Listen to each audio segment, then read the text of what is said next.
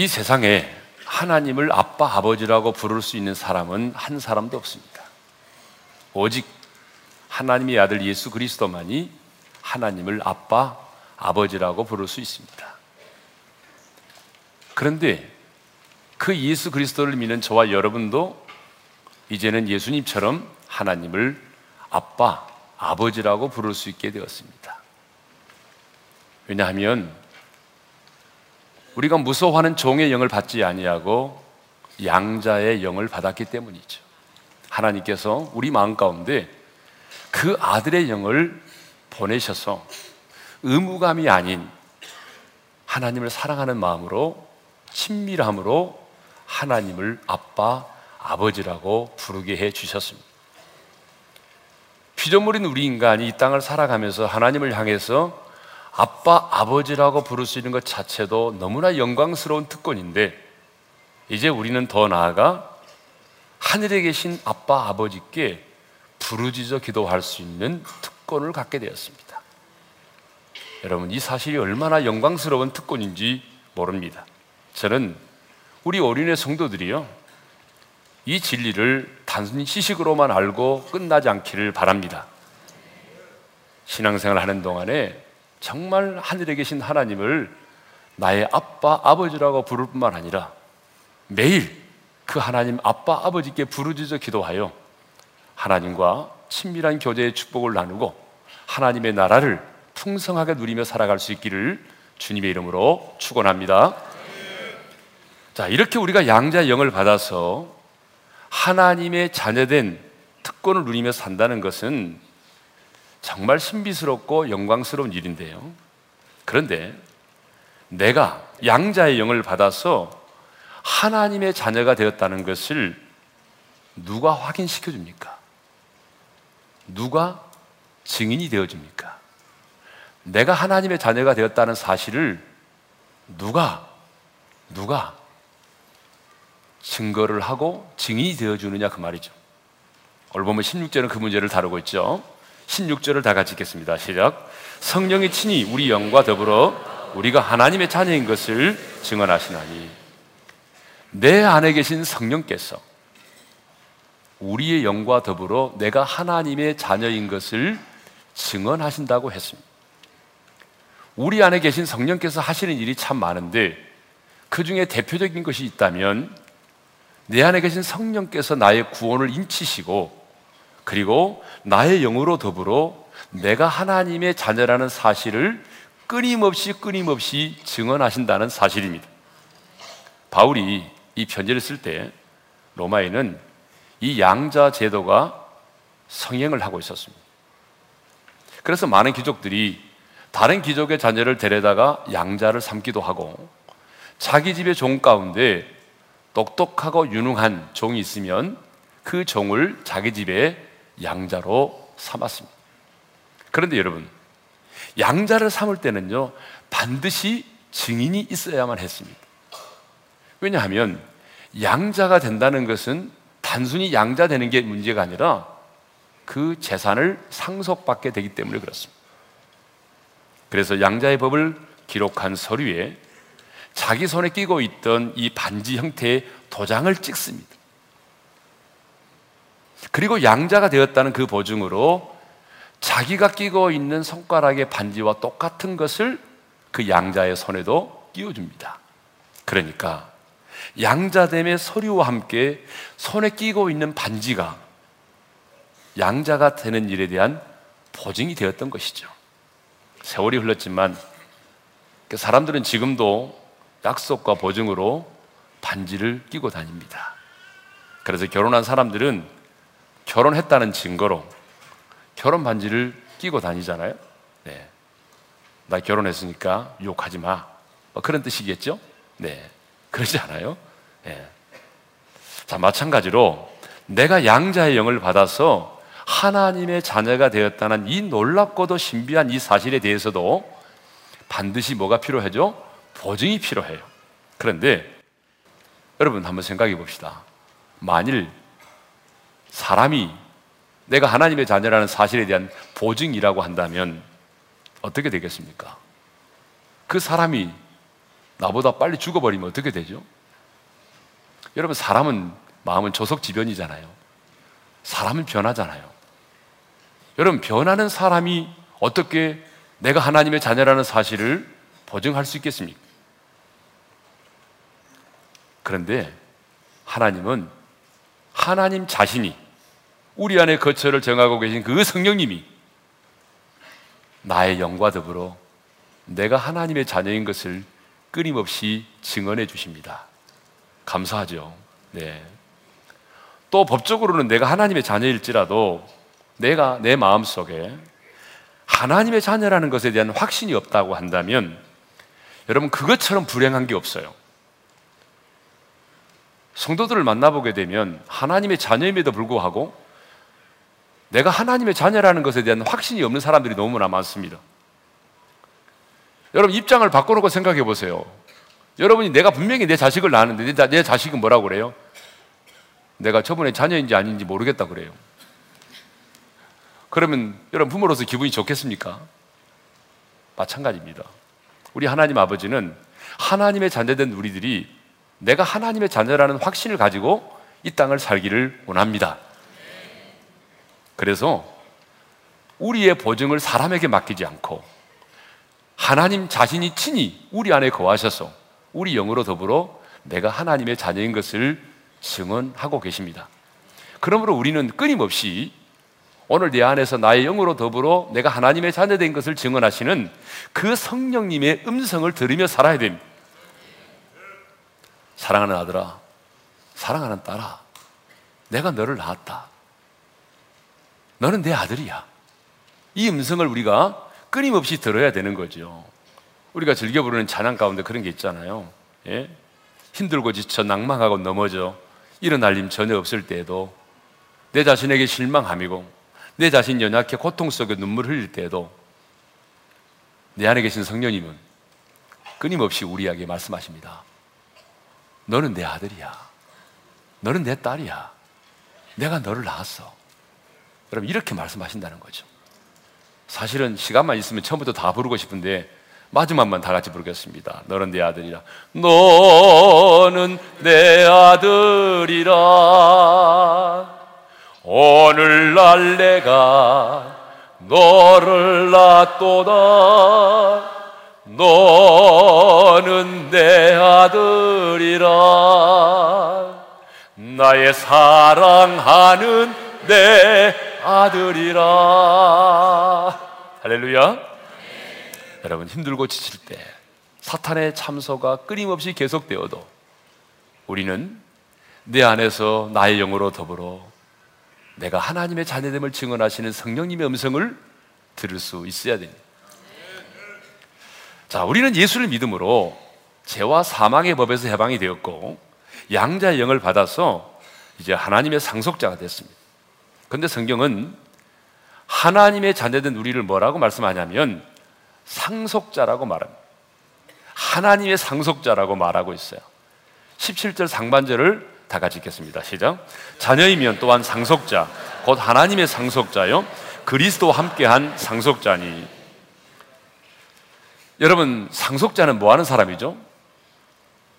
부모의 재산을 상속을 받죠. 그렇잖아요, 여러분.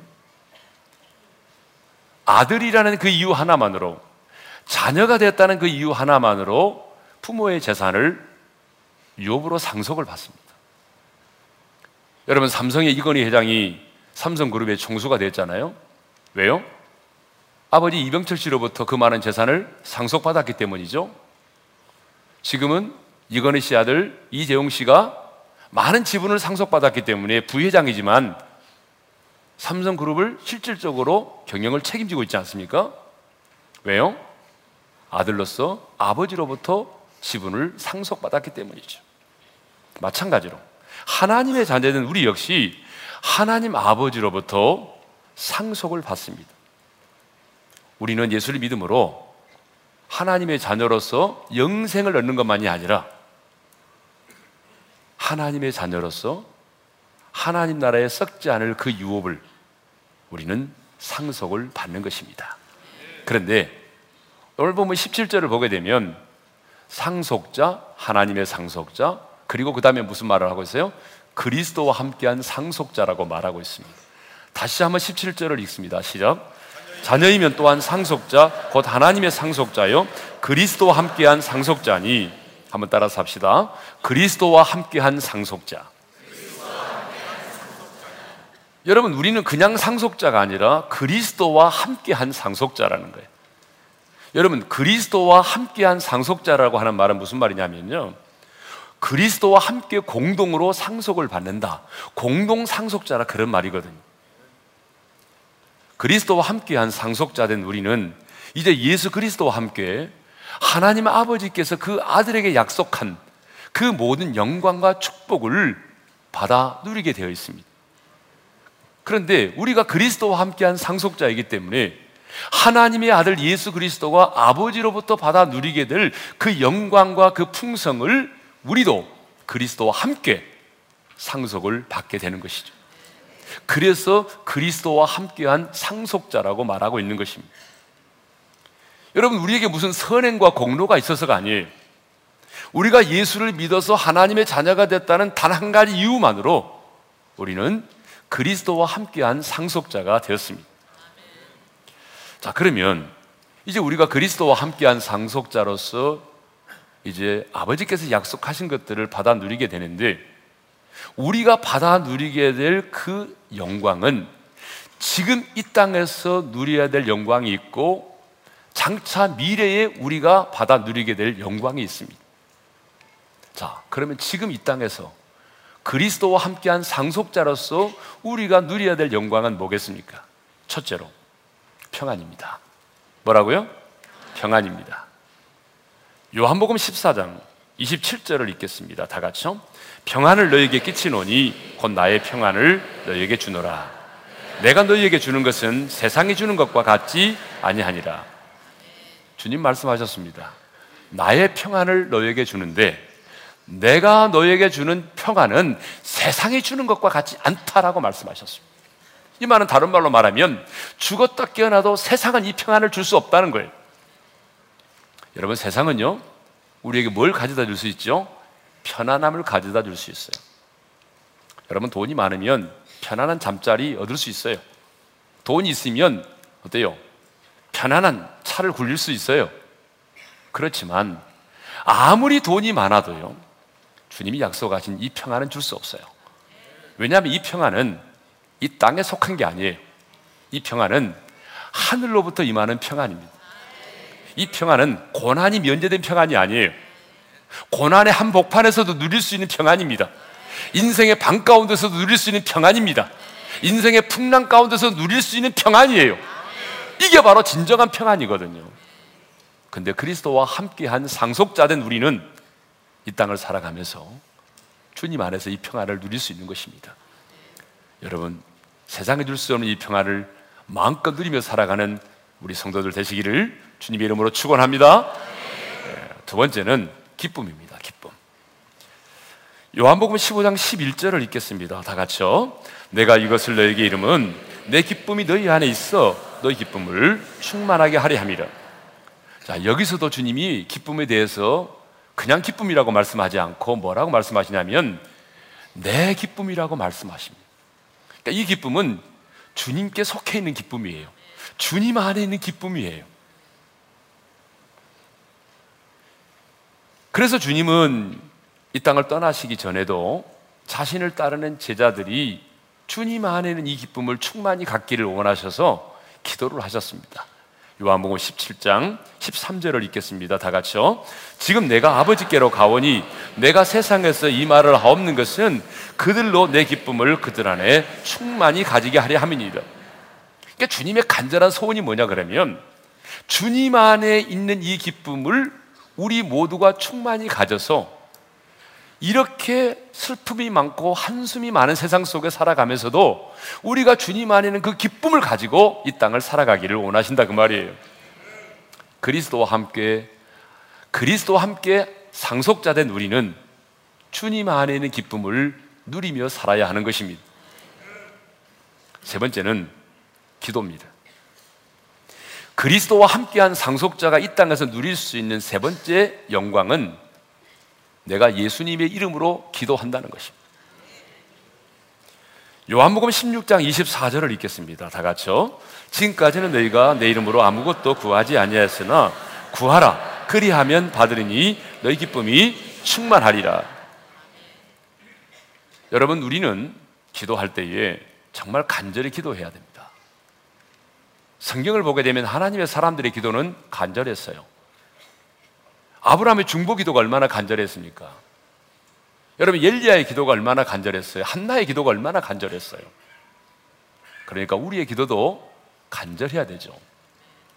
그런데 여러분, 우리의 기도가 응답을 받는 것은 내가 간절히 기도했기 때문이 아니라는 사실을 아셔야 됩니다. 기도는 간절해야 되죠. 그렇지만 내가 간절히 기도했기 때문에 하나님이 내 기도에 응답하시는 것은 결코 아니라는 거예요. 그래서 지성이면 감천이다라고 하는 이 말은 기독교적인 용어가 아닙니다. 우리 하나님이 우리 기도에 응답하시는 결정적인 이유는 하나님과 우리 사이의 유일한 중보자이신 예수 그리스도 이름으로 기도했기 때문입니다.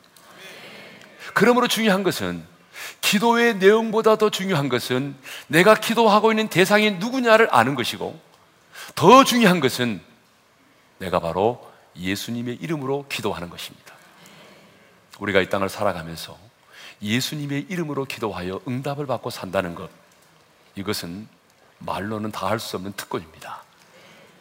자, 지금까지 우리는 그리스도와 함께한 상속자가 이 땅에서 누릴 수 있는 세 가지 영광에 대해서 생각했습니다. 첫 번째 뭐였습니까? 평안, 세상이 줄 수 없는 평안. 두 번째, 예수님 안에는 기쁨. 세 번째는 예수님의 이름으로 기도하는 것 뿐만 아니라, 이제 우리는 미래에 예수님이 재림하시는 그날에 우리가 그리스도와 함께한 상속자로서 미래에 받아 누리게 될 영광이 있는데요, 우리가 미래에 받아 누리게 될 영광은 크게 두 가지로 말할 수 있습니다. 첫째는 내가 그리스도와 같이 되는 것이에요. 두 번째로는 내가 그리스도와 함께 다스리는 거예요. 그러면 요한일서 3장 2절에 보게 되면 우리가 주님과 같이 된다는 말씀이 있거든요. 한번 읽겠습니다. 시작. 그가 나타나시면 우리가 그와 같을 줄을 아는 것은 그의 참모습 그대로 볼 것이기 때문이니. 자, 거기 그가 나타나시면이라는 말이 나오죠. 이 말은 우리 주님이 재림하시면 그 말이에요. 자, 우리 주님이 재림하시면 우리가 그와 같을 줄 아는 것은, 이 말은 주님이 재림하시는 그날에 우리가 주님과 같이 된다는 거예요. 근데 여러분, 이 말은 잘못하면 오해를 살 여지가 있습니다. 잘못하면요, 피조물인 우리 인간이 하나님과 같은 신적인 존재가 된다, 이렇게 이해를 할 수 있단 말이에요. 근데 여러분, 피조물인 우리 인간은 하나님의 나라에 들어가도 피조물의 수준을 벗어날 수는 없습니다. 우리가 신적인 존재가 될 수는 없어요. 그러면 우리가 주님과 같이 된다는 것은 뭐죠? 우리가 주님과 같이 된다는 의미는 두 가지 의미를 말합니다. 첫 번째는 우리가 그 신의 성품에 참여한 자가 되는 거예요. 신성한 성품에 참여하는 자가 되는 것을 말합니다. 베드로후서 1장 4절을 읽겠습니다. 다 같이요. 이로써 그 보배롭고 지극히 큰 약속을 우리에게 주사 이 약속으로 말미암아 너희가 정욕 때문에 세상에서 썩어질 것을 피하여 신성한 성품에 참여하는 자가 되게 하려 하셨느니라. 이전 성경은 뭐라고 되냐면 신의 성품에 참여하는 자가 된다고 그랬거든요. 자, 예수님이 재림하시는 날에 어떤 일이 일어나는가 하면 우리 안에 있는 모든 죄성들이 사라지게 됩니다. 여러분, 예수를 믿고 구원받았지만 여전히 우리 안에는 타락한 죄성이 있잖아요. 이 타락한 죄의 본성 때문에 우리가 얼마나 고통을 많이 당합니까? 사실 신앙생활 하다 보게 되면요, 가장 미운 자가 누구냐면 바로 내 자신이에요. 다른 사람이 아니에요. 왜? 내 안에는 죄성 때문에 수없이 넘어지고, 내 안에는 죄성 때문에 우리가 얼마나 많은 고통과 괴로움을 당합니까? 그런데 주님이 재림하시는 날에 우리 안에 있는 죄성이 사라지는 것입니다. 여러분 안에는 미움, 분노, 시기, 질투, 이 모든 것들이 사라지고 우리가 그 하나님의 성품에 참여하는 자가 되는 것입니다. 여러분 한번 생각해 보세요. 우리가 천국에 가가지고도 누군가를 시기하고 질투하고 혈기 부리고 싸우고 그러면 여러분 그게 어떻게 천국이겠습니까? 그래서 우리가 주님과 같이 된다는 것은 내 안에는 죄성이 사라지고 하나님의 성품에 참여하는 자가 되는 것을 말하는 것입니다. 두 번째로 주님과 같이 된다는 것은요, 부활에, 주님의 그 부활의 영광에 내가 참여하게 되는 것을 말합니다. 여러분 우리 예수님이 사망권세 이기시고 부활하셨잖아요. 그런데 우리 주님이 재림하시는 그날에 우리도 우리 예수님처럼 부활을 하게 됩니다. 고린도서 15장 우리 52절 53절을 읽겠습니다. 다 같이요. 나팔 소리가 나매 죽은 자들이 썩지 아니할 것으로 다시 살아나고 우리도 변화되리라. 이 썩을 것이 반드시 썩지 아니할 것을 입겠고 이 죽을 것이 죽지 아니함을 입으리로다.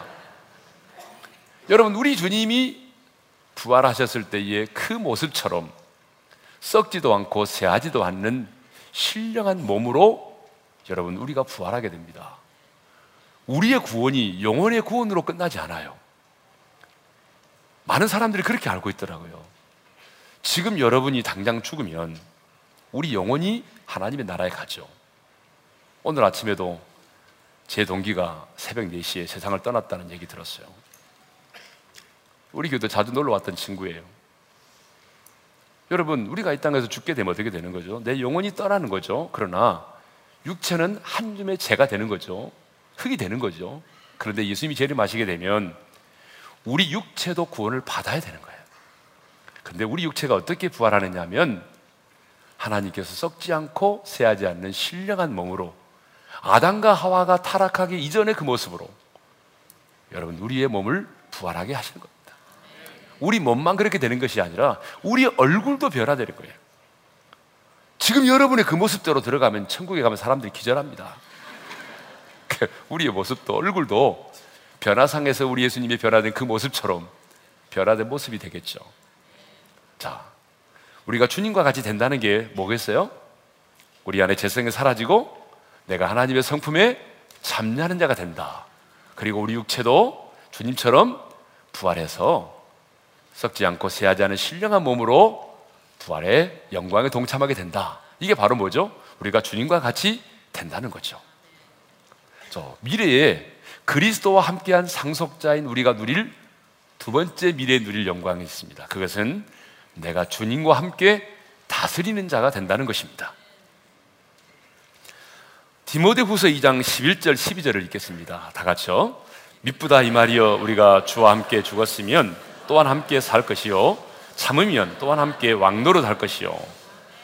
요한계시록 22장 5절도 읽겠습니다. 다 같이요. 다시 밤이 없겠고 등불과 햇빛이 쓸데없으니 이는 주 하나님이 그들에게 빛이십니다. 그들이 세세토록 왕노릇하리로다. 거기 보게 되면 함께 왕노릇할 것이요, 세세토록 왕노릇하리로다는 말씀이 나옵니다. 여러분 왕노릇한다는 말이 뭐겠어요? 통치한다, 지배한다, 다스린다, 그런 얘기입니다. 그러니까 주님이 재림하시는 그날에 우리가 주님과 함께 하나님이 창조하신 모든 피조세계를 지배하고 다스리고 통치하게 된다는 거죠. 하나님이 원래 우리 인간을 지으실 때 어떻게 지었어요? 하나님의 형상대로 지었잖아요. 왜 하나님이 우리를 하나님의 형상대로 지으셨어요? 하나님이 창조하신 모든 피조세계를 정복하고 다스리도록 하기 위함이었어요. 하나님의 대리통치자로 우리를 세워주시기 위해서 하나님께서 우리를 당신의 형상대로 지으셨단 말입니다. 그래서 실제로 아담과 하와가 타락하기 전에는요, 하나님의 대리통치자로서 피조세계를 다스렸어요. 짐승들의 이름도 지어줬고요, 어떤 짐승도 그 권위 아래 어때요? 복종했지 도전하지 않았어요. 그런데 문제는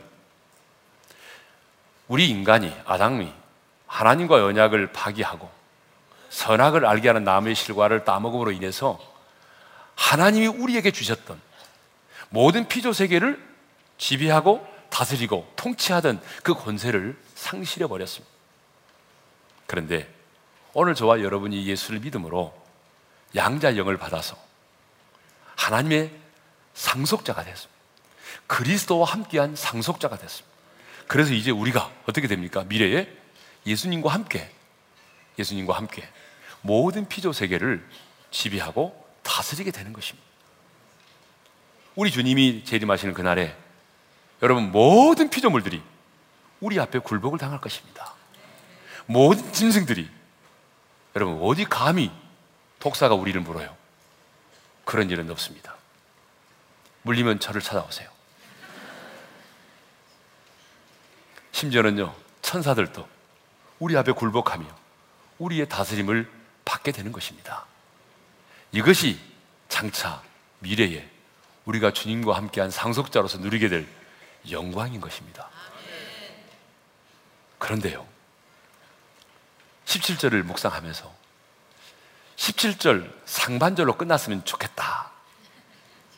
그런데 안타깝게도 17절 하반절이 기다리고 있습니다. 자, 읽겠습니다. 다 같이 시작. 우리가 그와 함께 영광을 받기 위하여 고난도 함께 받아야 할 것이니라. 우리가 그리스도와 함께 그리스도와 함께한 상속자로서 이런 어마어마한 영광을 받아 누리는 자가 되는데, 그와 함께 이런 영광을 받기 위해서는 그리스도와 함께 고난도 받아야 한다는 것입니다.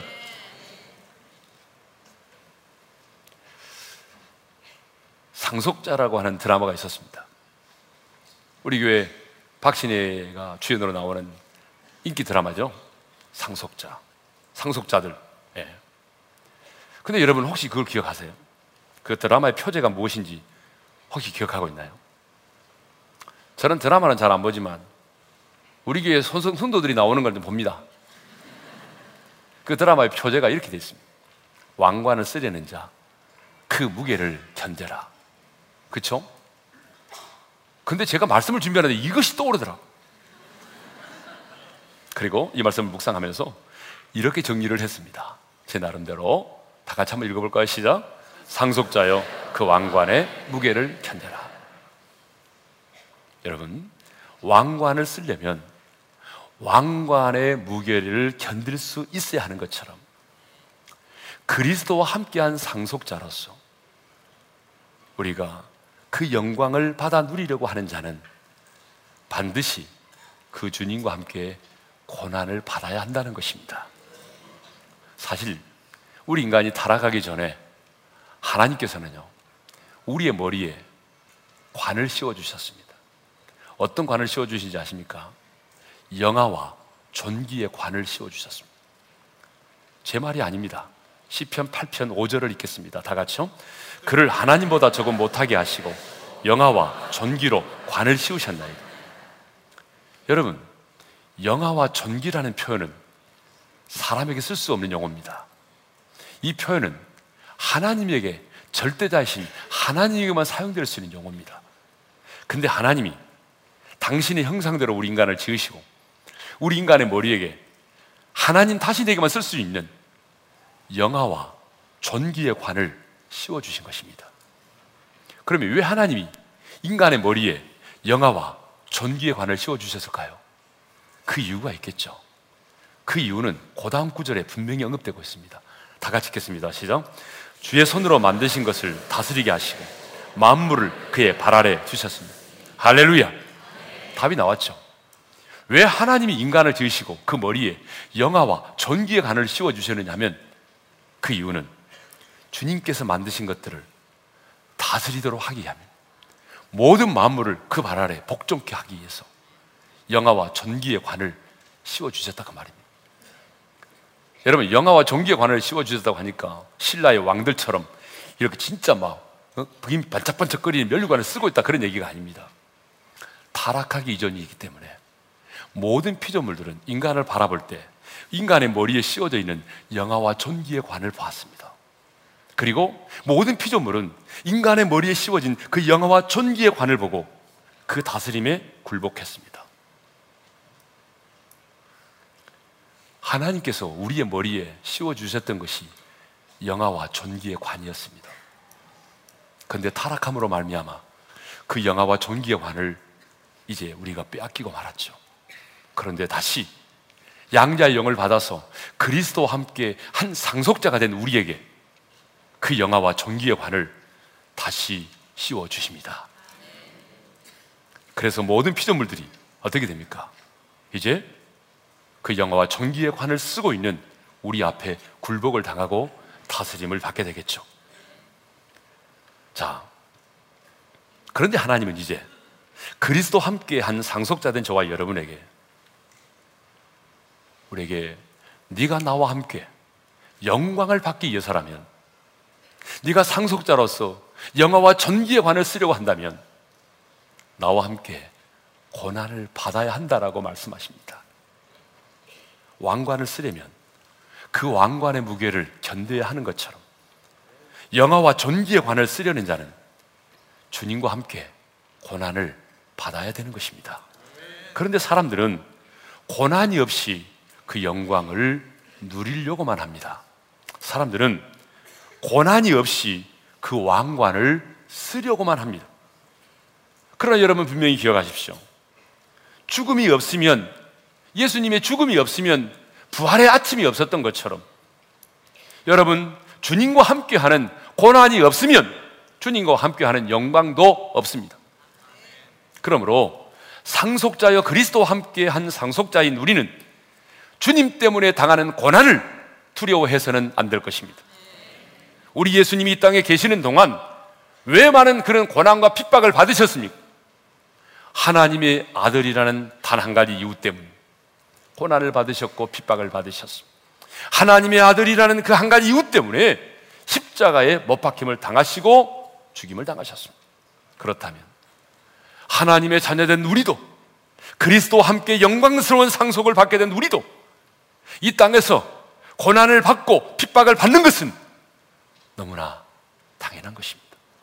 그래서 성경은 그와 함께 영광을 받기 위하여 고난도 받으면 좋을 것이다, 고난을 받으면 좋겠다 라고 표현을 하지 않습니다. 오늘 본문에 보게 되면 너무나 당연하게 그와 함께 영광을 받기 위해서 그와 함께 고난도 받아야 할지니라. 고난도 받아야 된다는 거예요. 이것은 너무 당연하다는 거예요. 고난을 받았으면 좋겠다가 아니라 고난을 받아야 된다는 거예요. 이것을 보게 되면 하나님의 자녀된 우리에게 고난은 선택이 아니라 필수입니다. 그래서 예수님은 당신의 제자들에게 이렇게 말씀하셨습니다. 요한복음 15장 20절입니다. 다 같이요. 사람들이 나를 박해하였은즉 너희도 박해할 것이요. 여러분, 우리가 이 세상에 살면서 세상에 속하지 않고 그리스도에게 속해 있기 때문에 세상이 우리를 박해하는 것은 너무나 당연한 것입니다. 예수님을 십자가에 못 박고 핍박했던 이 세상은 지금도 변한 것이 없습니다. 이 세상은 아직도 이 세상의 신이 다스리고 있기 때문에 사람들은 여전히 악합니다. 여러분, 어제도 우리가 미국에서 일어난 총기 난사 사건을 보았지 않습니까? 여러분, 왜 그가 하나님의 사람을 찾아주겠죠? 제가 뉴스 보고 충격받았어요. 하나님 믿는, 너도 하나님 믿니? 네, 하나님 믿습니다. 그래? 그러면 내가 1초 안에 내가 너를 죽여줄 테니까 1초 안에 네가 믿는 하나님 만나라. 그리고 쏴주겠어요. 여러분, 예수님을 핍박하고 예수님을 십자가에 못 박아 죽였던 세상은 지금도 변함이 없습니다. 이 세상은 지금도 하나님께 속한 하나님의 사람들을 박해합니다. 이 세상은 여전히 주는 것 없이 하나님의 자녀된 우리를 미워합니다. 세상이 우리를 미워하고 핍박하는 것은 너무나 당연한 일입니다. 그러므로 고난을 자청하지는 말되 주님과 함께 받는 고난이라면 그 고난을 피하지 않기를 바랍니다. 우리가 일부러 주여 내게 고난을 주십시오, 고난을 자청하지는 말되 주님 때문에 내가 받아야 되는 고난이라고 한다면 여러분, 그 고난의 잔을 피하지 않기를 바랍니다. 우리가 당하는 고난은 절대 고난으로 끝나지 않습니다. 주님 때문에 당해야 될 고난이라면 그 고난은 우리의 원한 부분을 제거할 뿐만 아니라 더 큰 하나님 나라의 영광을 상속받게 할 것입니다. 그래서 고난의 유익을 알았던 베드로는 고난 가운데 있는 성도들을 위로하면서 이렇게 위로했습니다. 우리 이 말씀을 다 같이 읽겠습니다. 시작. 오히려 너희가 그리스도의 고난에 참여하는 것으로 즐거워하라. 왜 나만 겪는 고난이냐고 불평하지 말고, 왜 나만 겪는 슬픔이냐고 원망하지 말고, 주님 때문에 당하는 고난이라면 여러분 기쁨으로 그 고난에 동참할 수 있기를 바랍니다. 우리 찬양하며 나갑니다. 왜 나만 겪는 고난이냐고 불평하지 마세요. 고난의 뒤편에 있는 주님이 주신 주보 미리 보면서 감사하세요. 너무 견디기 힘든 지금 이 순간에도 주님이 일하고 계시잖아요. 남들은 지쳐 앉아 있을지라도 당신만은 일어서세요. 우리 손을 들고 찬양합시다. 힘을 내세요. 힘을 내세요. 힘을 내세요. 주님이 손잡고 계시잖아요. 주님이 나와 함께함을 믿는다면 어떤 역경도 이길 수 있잖아요. 왜 이런 슬픔 찾아왔는지 원망하지 맙시다. 원망하지 마세요.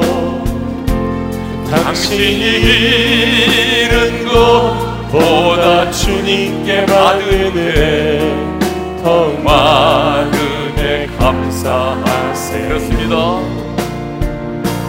너무 견디기 힘든 지금 주님이 여러분을 위하여 기도하고 일하십니다. 일하고 계시잖아요.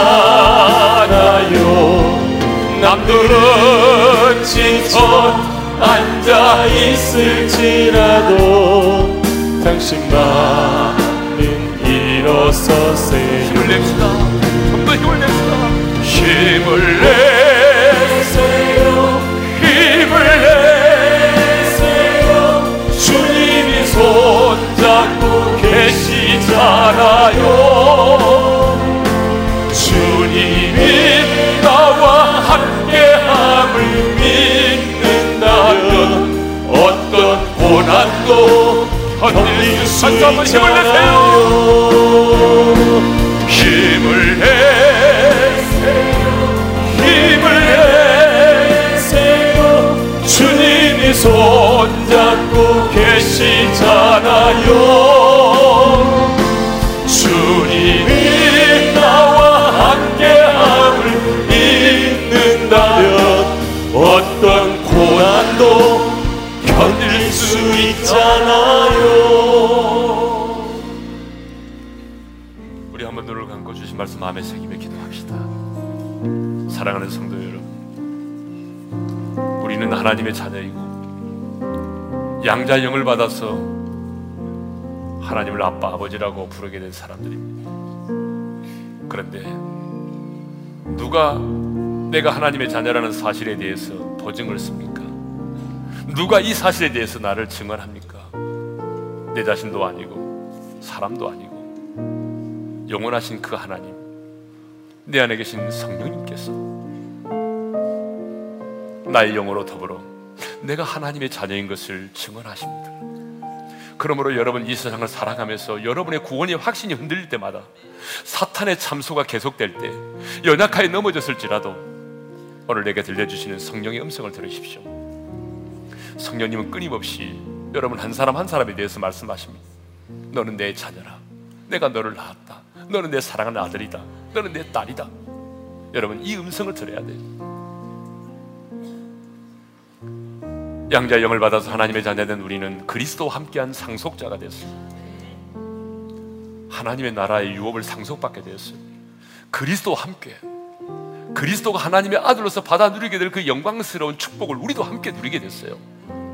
지금 이 땅에서 우리는 그리스도와 함께한 상속자로서 세상에 줄 수 없는 평안을 누리고 주님 안에의 기쁨을 누리고 예수님의 이름으로 기도해서 응답을 받는 축복된 삶을 살아야 됩니다. 그것만이 아닙니다. 주님 오시는 그날에 우리는 주님과 같이 될 것입니다. 우리 안에 죄성이 사라지고 그리고 하나님의 성품에 참여하게 될 것입니다. 우리의 육체도 이런 육체가 아닌 썩지 않고 쇠하지 않은 신령한 몸으로 부활하게 될 것입니다. 그리고 우리는 주님과 함께 모든 피조물들을 지배하고 다스리게 될 것입니다. 이런 영광을 받을 자이기에 주님은 우리에게 말씀합니다. 너희가 나와 함께 이 영광을 받기 위하여 나와 함께 고난도 받아야 될지니라. 고난을 자처하지는 말되 주님 때문에 내가 받아야 될 고난의 잔이라면 여러분 그 고난을 마십시다. 그 고난에 동참합시다. 오늘 이 시간 주신 말씀 마음에 새기면서 주님, 내가 끊임없이 오늘 내게 말씀하시는 성령의 음성을 듣고 구원의 확신 가운데 살아가기를 원합니다. 내가 상속자로서 당당하게 이제는 이 땅에서 평안을 누리고 기쁨을 누리고 예수님의 이름으로 기도하여 응답의 기쁨을 누리며 살겠습니다. 그리스도와 함께한 상속자로서 당당히 주님의 그 고난에 동참하기를 원합니다. 우리 다 같이 손을 들고 주여 한번 외치고 부르짖어 기도하며 나갑니다. 주여! 하늘같이 아버지 하나님 감사합니다. 하나님의 자녀 삼아주심을 감사합니다. 죄와 사망의 법에서 해방시켜주심을 감사합니다. 양자의 영을 받아서 하나님을 아빠 아버지라 부를 수 있게 하심을 감사합니다. 내 안에 계신 성령님, 나의 영으로 더불어 내가 하나님의 자녀인 것을 증언하여 주심을 감사합니다. 하나님, 사탄의 참소가 끊임없이 계속되어도 내가 힘들고 지쳐 쓰러지고 낙망하였을지라도 오늘 내 안에서 나의 영으로 더불어 내가 하나님의 자녀됨을 증언하시는 성령의 음성을 들으면서 이 땅을 살아가게 도와주옵소서. 그리스도와 함께한 상속자로서 주님 이 땅에서 내가 아버지 안에 그 평안을 누리기를 원합니다. 세상에 줄 수 없는 평안, 주님 안에 있는 기쁨, 그리고 예수님의 이름으로 기도하여 오늘 내 기도 응답하신 신실하신 하나님의 은혜와 역사를 경험하며 살게 하여 주옵소서. 뿐만 아니라 우리 아버지 하나님, 내가 그리스도와 같이 되는 것, 그리스도의 성품에 참여하고 죄성이 사라지고 그리고 아버지 하나님 주님의 그 부활의 영광에 동참하며 그리스도와 함께 다스리게 되는 이 놀라운 미래의 영광을 우리에게 약속해 주셨사오니 이 영광의 동참을 하나님의 사람으로서 하나님의 주님의 고난에 동참할 수 있는 우리 오륜의 성도들이 되게 하여 주옵소서. 이제는 우리 주 예수 그리스도의 은혜와 하나님 아버지의 영원한 그 사랑하심과 성령님의 감동 감화 교통하심이 그리스도와 함께한 상속자로서 이 땅에서 평안과 기쁨과 예수님의 이름으로 기도하여 응답의 기쁨을 누리고 그리스도와 같이 되는 그 성품에 참여하고 그 부활의 영광에 동참하고 그리스도와 함께 다스리게 되는 그 놀라운 그 영광을 받기 위하여 그리스도의 고난에 동참하기로 원하는 모든 지체들 위해 이제로부터 영원토록 함께 하시기를 축원하옵나이다. 아멘.